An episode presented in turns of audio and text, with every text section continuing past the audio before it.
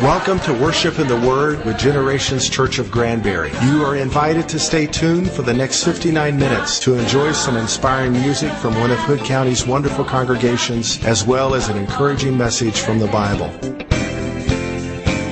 The songs you're about to enjoy are from the Generations Church worship team, led by Pastor Shake Anderson, with the Gen Praise Band, and on special occasions, some great guest musicians.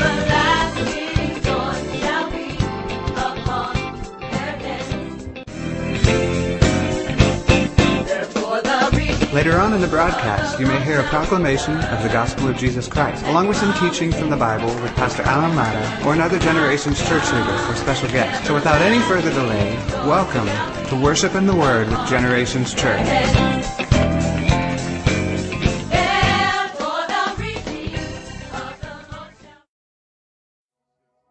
Jesus went to Calvary to save a wretch you and me. That's love. That's love. Jesus went to Calvary to save a wretch like you and me. That's love. That's love. Say Jesus, Jesus went to Calvary save a wretch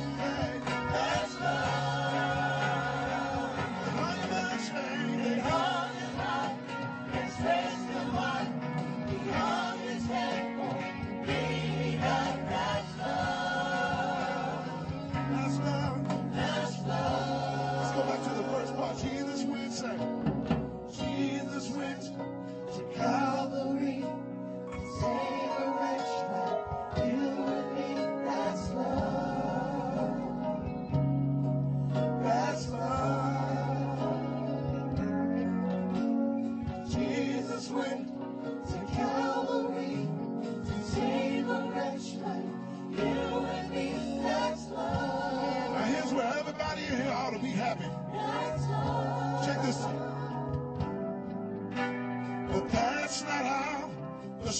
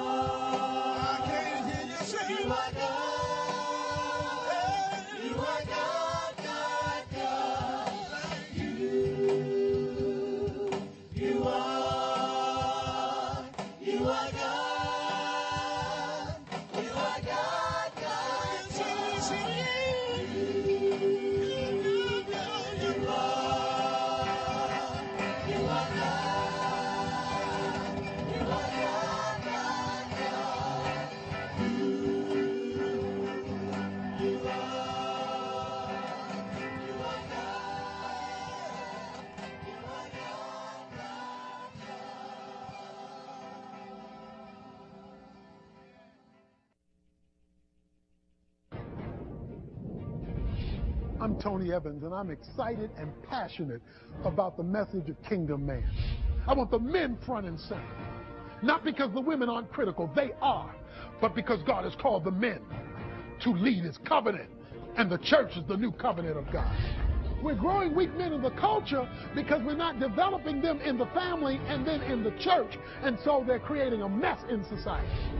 Because what we're going to find out is when you do your own thing and you're not submitted to Him, you may get to eat the fruit, but you lose the freedom.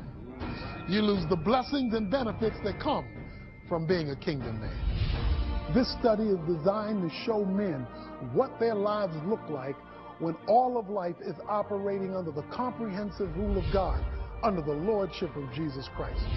You go home as kingdom men and say, God has already instructed me. As for me and my house, we will serve the Lord. Under this roof, this is how we roll.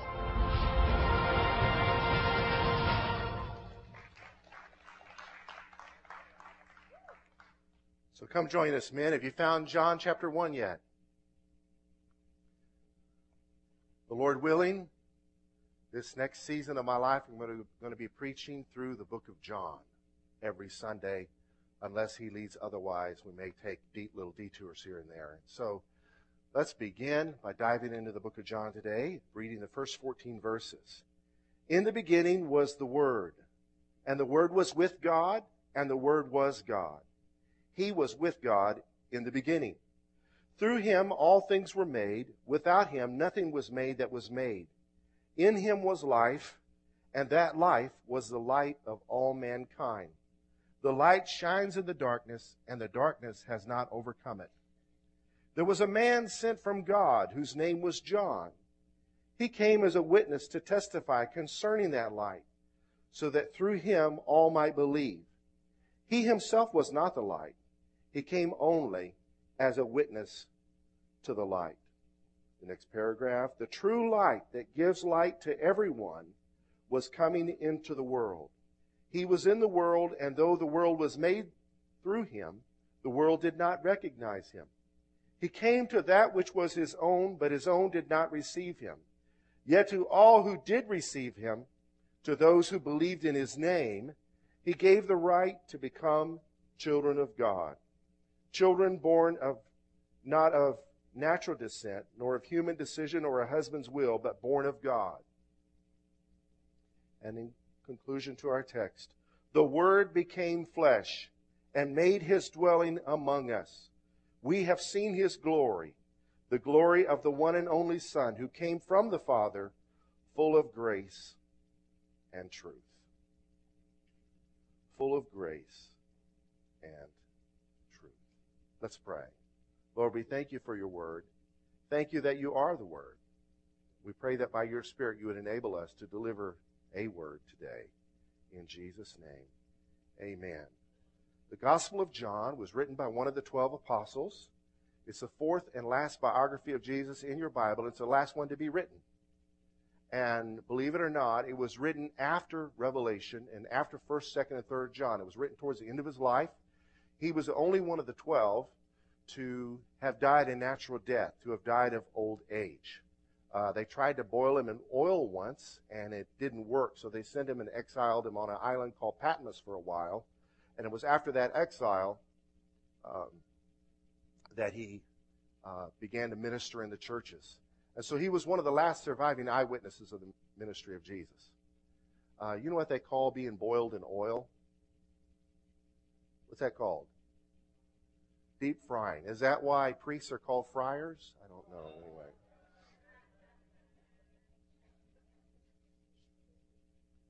The apostle and lawyer Matthew wrote his gospel for the Jews, beginning with Christ's genealogy, proving him to be of the lineage of David, who was promised a descendant who would reign forever.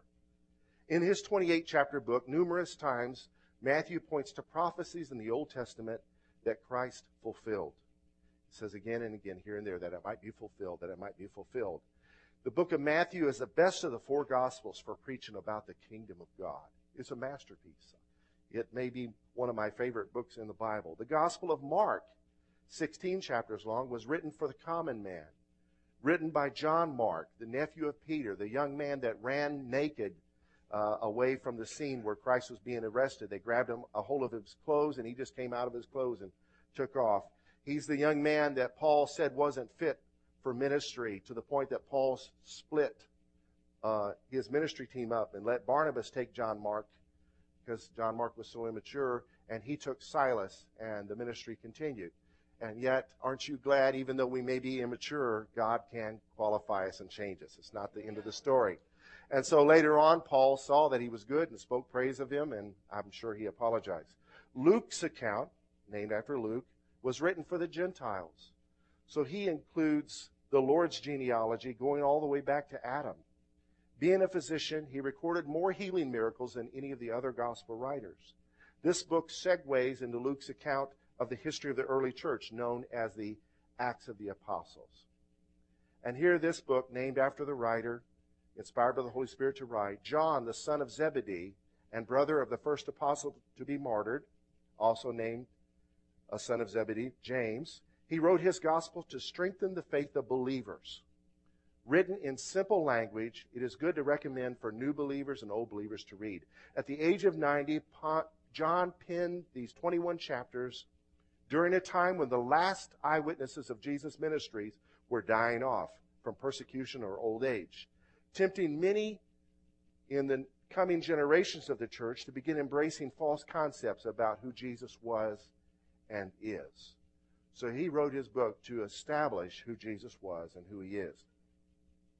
Being the last surviving member of the original apostles, John penned a lot about Jesus' identity, starting with his preexistence. In the beginning was the Word. In the coming weeks, the Lord willing, I hope to preach through this book passage by passage so that we may know that we know that we know and be reminded who He is. Because out in the world, outside of the covenant community that Christ has established in the world, are all kinds of theories. A bunch of eggheads got together, guys with more degrees than a thermometer got together and hosted what they called the Jesus Seminar and came up with more theories than you can shake a stick at about who Jesus really is. This book establishes that he is. That there really was a Jesus. And so this series, I'm going to title it Jesus is, a journey through John's gospel. In the beginning was the Word. The Word was with God. The Word was God. He was in the beginning with God. All things were made through him, and without him nothing was made that was made. In him was life, and the life was the light of men. John, here in this fourth gospel, starts off by saying that Jesus is the Word, and the Word was made flesh. It's the word logos that he uses in the Greek, which means uh, language, means logic, it means reason, it means a way of living, it means something that has meaning. And this is the same word that an earlier Greek philosopher around 500 BC named Heraclitus used to convey his thoughts on the meaning, meanings of life. He'd say the Logos is true. The Logos is this. The Logos is that. And you can find things that Heraclitus had to say, things like you can't step in the same stream in the same place twice. Uh, everything changes. Nothing remains the same. Uh, some things that are popular in the world today. Some theologians have assumed that when John wrote his book, he used the word logos in an attempt to be culturally relevant to fit Jesus into the categories of Greek philosophy. I do not agree. Instead of just being mere thoughts about the meaning of life, the Logos John is thinking about isn't a bunch of thoughts. The Logos is the thinker. The Logos is Jesus Christ who is life. Rather than just the meaning of life, Jesus is our life. He is our philosophy. He is the Logos. More than enlightenment, He is the light. He is a person. French anthropologist Rene Girard is quoted as saying that Her- Heraclitus thought that life was about killing. No wonder, John wrote, in him was life, and the life was the light of men. Today I would like to speak about Jesus is. Watch this. Who do you say Jesus was? I have No idea. Who was Jesus? Gosh, I have to start with I'm not sure. Who was Jesus to you? Some guy. Actually, I don't believe in Jesus. Not really sure exactly who Jesus was. I think Jesus was uh was a was kind of a cool guy back in his day. Who was Jesus to you? I think I'm done. I don't like to talk about it. I'm a spiritual person, but I'm not religious. Who do you think Jesus was or is? Uh, Jesus was a historical figure. I believe that Jesus Christ was a man who had an extraordinary ability to link in with the Creator. I think he was a definitely someone that people, you know, a good role model. I, I do think he had a lot of great ideas. More or less, he was just a prophet, which is just a messenger of God. Sort of a revolutionary in his day. Jesus was an amazing man. I don't believe he's God's son. I just believe he's a person. As to his like godlike quality, I'm not totally sold on that. You think he was a prophet? And I would see. I'd have to be Christian to really believe that. Jesus was the Messiah for some people, and for some people he wasn't. I'm not necessarily sure if Jesus was the Messiah or a prophet, but in either case, he was somebody that spoke the word of God. He was equal portions of of human and uh, and that energy that is God. People said he was sent by God. Well, no one, God doesn't send him down. You don't go on up. I mean, you, he linked in. I mean, I do believe in Jesus in the sense of like, yeah, I believe in Jesus. That I'm, I'm not saying that he, he didn't exist or anything of the sort, but the fact that, um, I mean, I necessarily don't go and uh, pray to Jesus. Who was Jesus?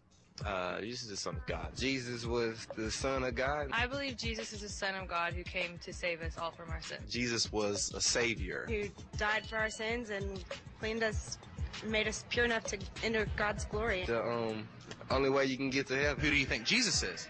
Um,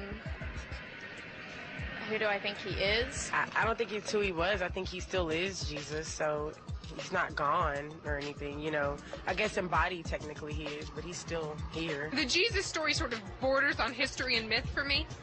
Um, but I don't believe that it could have permeated our culture so fully and for so long if there was nothing to that. I love that girl.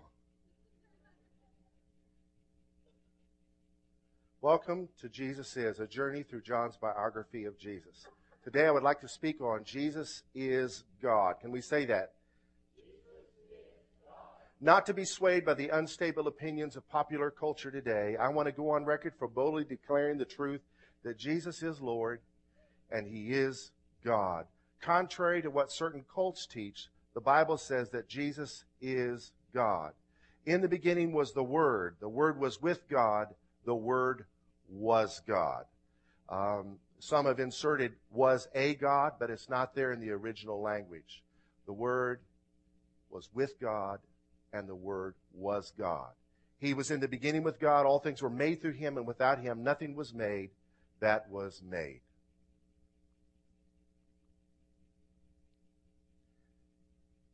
Came to His own. His own did not receive Him, but to as many as did receive Him, to them He gave the right to become children of God.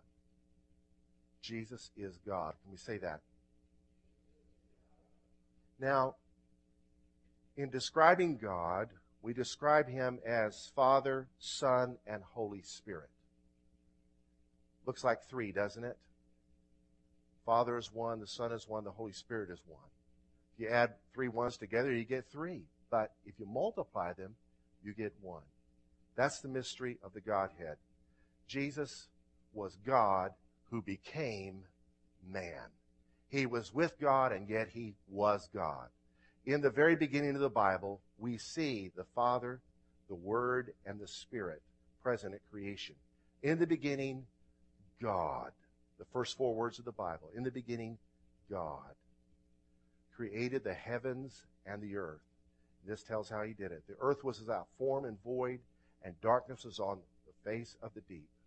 And the Spirit of God, see, we have God, now we have His Spirit, was hovering over the face of the water. So here we have a void world, darkened world.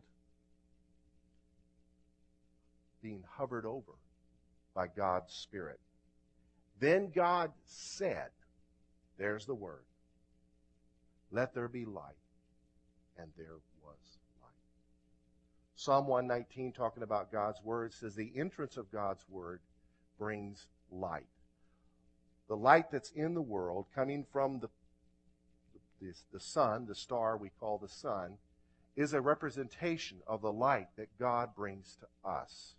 We don't worship the sun as a star, but we worship the Father, Son, and the Spirit as our light. The Bible says that in heaven, the Lamb of God is the light. So Jesus is God. And we see him present here when God began to speak. The Word said, Let there be light, and there was light. John wrote in his first letter that there are three that bear witness in heaven the Father, the Word, and the Holy Spirit.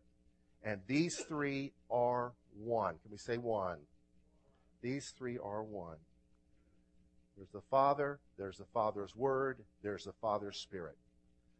There's God the Father, and there's God the Son, God the Holy Spirit. All the same God. If you if I had it on the screen, let's just write the word God one time, and then beside that word God, the Father, the Son, the Holy Spirit. That's how I see the Godhead.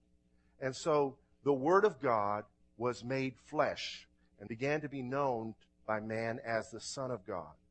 And yet, according to John's Gospel, with the very first verse, the Word of God that was made flesh pre existed his birth in Bethlehem. He pre existed. As God, he has always been. You see that? As God, he has always been. So we've seen Jesus to be the Word of God, and the Logos was made flesh. And he, by the Holy Spirit, wrote those words. So God, through his Spirit, inspired John to write what he wrote, just declaring who Jesus was. Now, if someone comes knocking on your door and tells you that Jesus is not God, ask them this question. If I can show you in the Bible where God calls the Son God, will you change your beliefs? And chances are they'll say, the Bible doesn't say that. So you have to be firm. Now, answer my question. If I can show you in the Bible where God calls the Son God, would you change your beliefs? And finally, after a few minutes, they'll finally say, yes, but it's not in there. Say, let's go to Hebrews chapter 1 and stay with it like a bulldog. Don't, don't let him say yes, but and take you on a rabbit trail. Just stick with the passage. Hebrews 1 says, God, who at various times and in various ways spoke in times past to the fathers by the prophets, establishes this is God, has in these last days spoken to us by his Son. So, this God, in the first word in Hebrews 1, is the Father has spoken to us by prophets and spoken to us by his Son, which is Jesus. You with me? Whom he has appointed heir of all things, through whom he made the worlds. This lines up with what John chapter 1 says. All things were made by him. Who being the brightness of his glory and the express image of his person, and upholding all things by the word of his power, so we know Jesus is the express image of God's person. He says, You've seen me, you've seen the Father. He was God manifested in the flesh. And we know that not only did he make all things, but he sustains all things. When he had by himself purged our sins, so this is talking about Jesus, sat down at the right hand of the majesty on high, this is talking about Jesus, being given a position of authority, having become so much better than the angels. So this this addresses the concept that Jesus is just an angel. He's so much better than the angels. As he has by inheritance obtained a more excellent name than they. Okay? You with me? So this is the Father talking about the Son. Spoke to us through his Son. For to which of the angels did he ever say? And here's the Father speaking. And he's about to say things that he does not say to angels. You are my son. Today I have begotten you.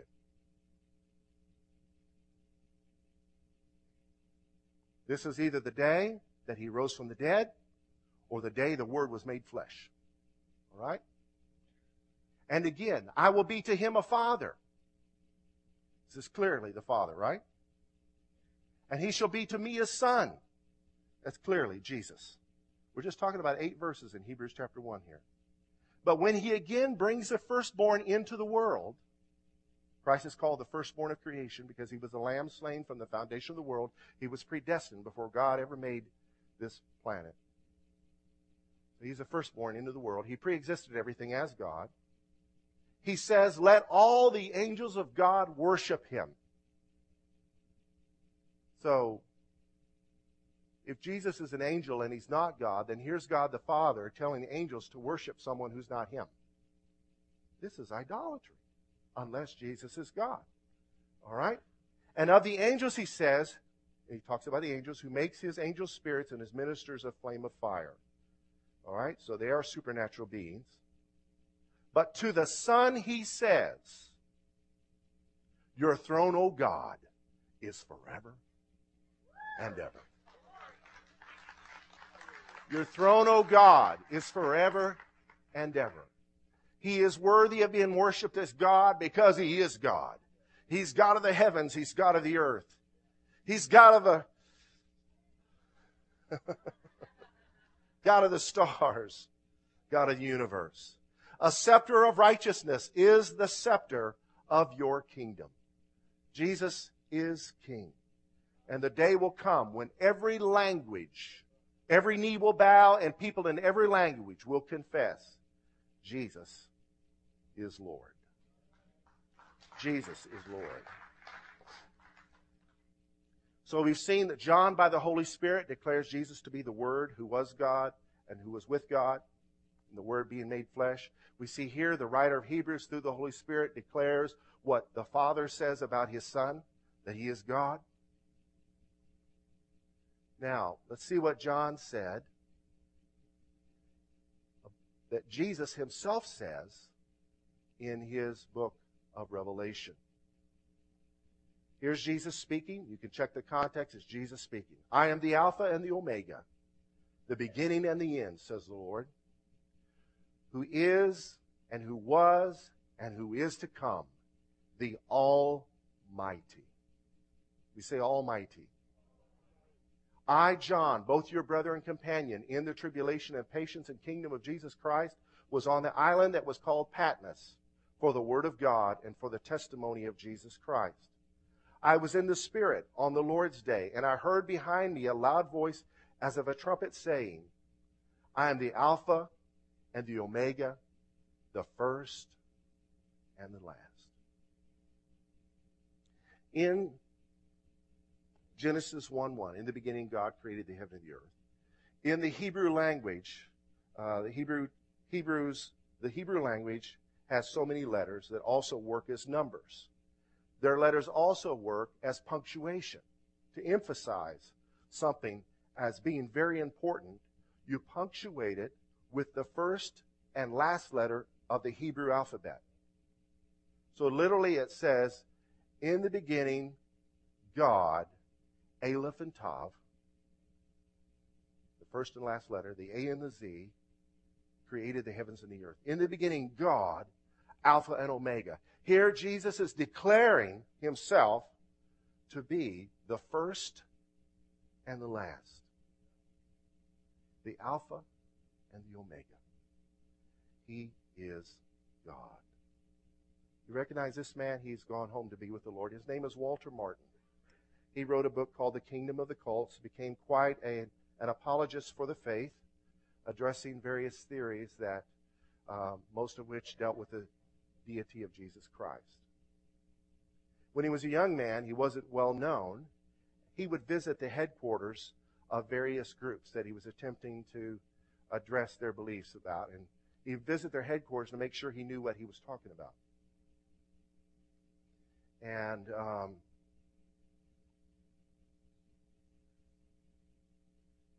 I'm about to tell a neat story. I like it. I, I just want to say I didn't know who all is going to be here today. Okay? Prepared this thing. I haven't preached for three weeks. I've had a lot of time to prepare this. I did not know who was going to be here today. So don't I don't want anybody feeling singled out. So he goes he goes to the Watchtower Society. Walks in their headquarters, they give him the grand tour, show him the publishing house and all the wonderful, nice people that work there. Before he left, he stopped at the receptionist's desk. And he asked the person sitting at that desk, Can I read you some scripture? And he opened up Revelation chapter 1 and showed the person sitting there the context of chapter 1 is Jesus is speaking. And then he begins to read, I'm the Alpha and Omega, the beginning and the end. I am the Alpha and Omega, the first and the last. He begins to pound the desk. I'm the Alpha and Omega, the beginning and the end. I'm the Alpha and Omega, the first and the last. And then he just walked out. Years later, years later,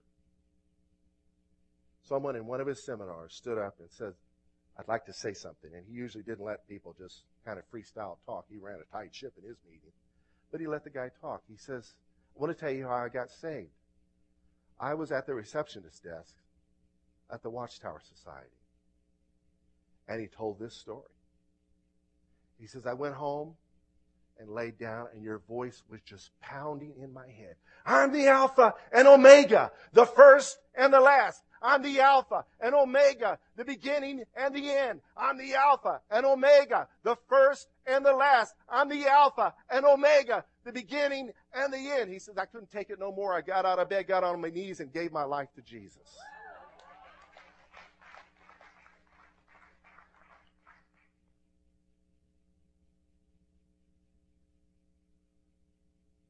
First Timothy chapter 3 verse 16 Paul wrote without controversy. Can we say without controversy? Great is the mystery of godliness. It's great. It's a mystery, and it's a great mystery. We can agree on that without arguing, can we not? Where do arguments on godliness and the Godhead come in? When people try to do away with the mystery. When they try to make sense out of everything. When they try to explain how God can be man and God can be God. And they try to come up with concepts that explain it all, and they wind up minimizing some scriptures while magnifying others. Great is the mystery of godliness. God was manifested in the flesh. It's Jesus. Justified in the Spirit. Seen by angels, preached among the Gentiles, believed on in the world, received up into glory.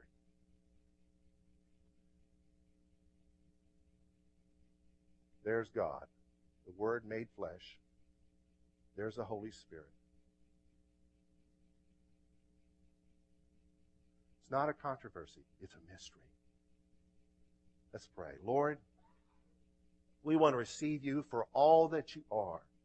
Not what people say you are, but what your word says you are. Be totally you in our hearts and lives, in this congregation, in our community, and in our world.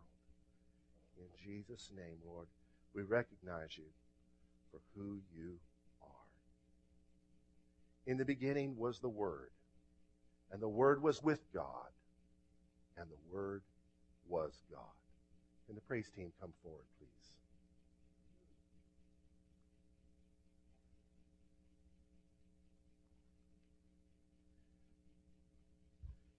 Would like to end the service by declaring who he is.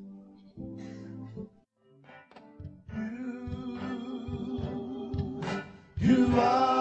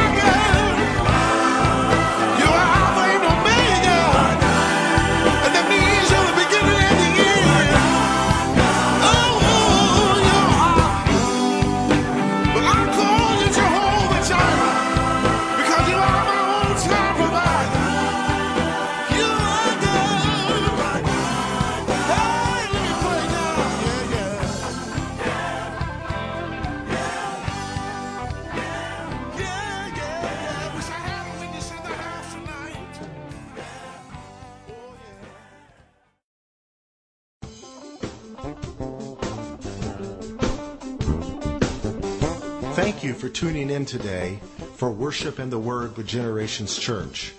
You may hear our radio broadcast again at the same time and station next week. If you do not have a church congregation to call home and you live near the Granbury area, we would love to invite you to come check us out some Sunday morning at 10 a.m. Our meeting facilities are located at 5718 East Highway 377 on the Fort Worth side of Granbury, and our website is at generationschurch.org.